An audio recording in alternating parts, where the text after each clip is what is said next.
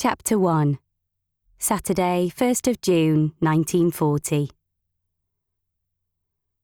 Nancy strolled down Prince Street towards her mid terrace house, spurred on by her plans for the following day to cook up a big Sunday roast, then take the kids roller skating before an evening curled up on the couch. Feeling buoyed from the night out with the girls, she was determined not to let her constant worries about Bert whom she hadn't heard from in months, ruin the rest of the weekend with Billy and Linda. More than anything, with their daddy away and Nancy working all the hours God sent, her children deserved at least one quality day with their mum. Her head full of ideas, Nancy hadn't noticed the uniformed man stood outside her front door. It was only as she made to turn into the kennel between her house and her neighbours that the arresting sight stopped Nancy in her tracks. Mrs. Edwards? asked the solemn, older looking man who was dressed in khaki with a matching beret. Yes, Nancy croaked, the sound emanating from her suddenly dry throat barely audible. She looked at the officer, but her eyes fell to the sinister brown envelope he was holding. It can't be. There's been no shooting stars, she told herself. Wasn't that what the women in the canteen said? For every shooting star, another soldier had fallen. No. She would know, instinctively, if something had happened to her Bert. She might not have received a letter for weeks and weeks, but there could be any number of plausible explanations for that. But as the man smiled at her weakly through his bushy, greying moustache, his eyes full of compassion and sympathy, an overwhelming feeling of dread consumed Nancy. Then, to confirm her worst fears, the man said gently, I'm afraid I have some bad news. Her mind began to whirl at a rate of knots, and everything before her eyes began to get darker.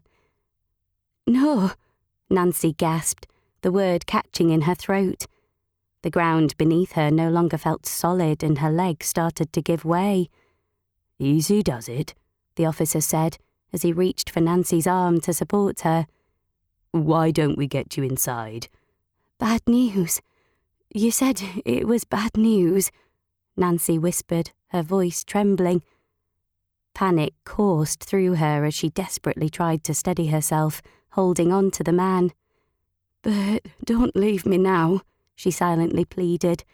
We need you. We all need you. Billy and Linda, they need you. You're their daddy, they're everything. Nancy was only just coping as it was. She'd clung to the hope, no, it was a cemented, non negotiable fact in her own mind, at least, that Bert was coming home. It might not be today or tomorrow or even next month, but one day he would be by her side again. The man of the house, Billy and Linda's daddy, her loving and attentive husband. This was what Nancy had clung to for the last eight months.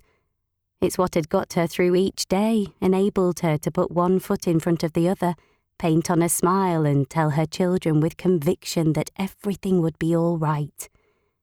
Nancy couldn't, no, she wouldn't allow her determination for a brighter future to be broken by this officious stranger. Mrs. Edwards, the words once again pierced Nancy's well built defences. Her barriers, which had kept her upright for months, were crumbling. The reality of this God forsaken war drowning out her fragile threads of optimism. Is he okay?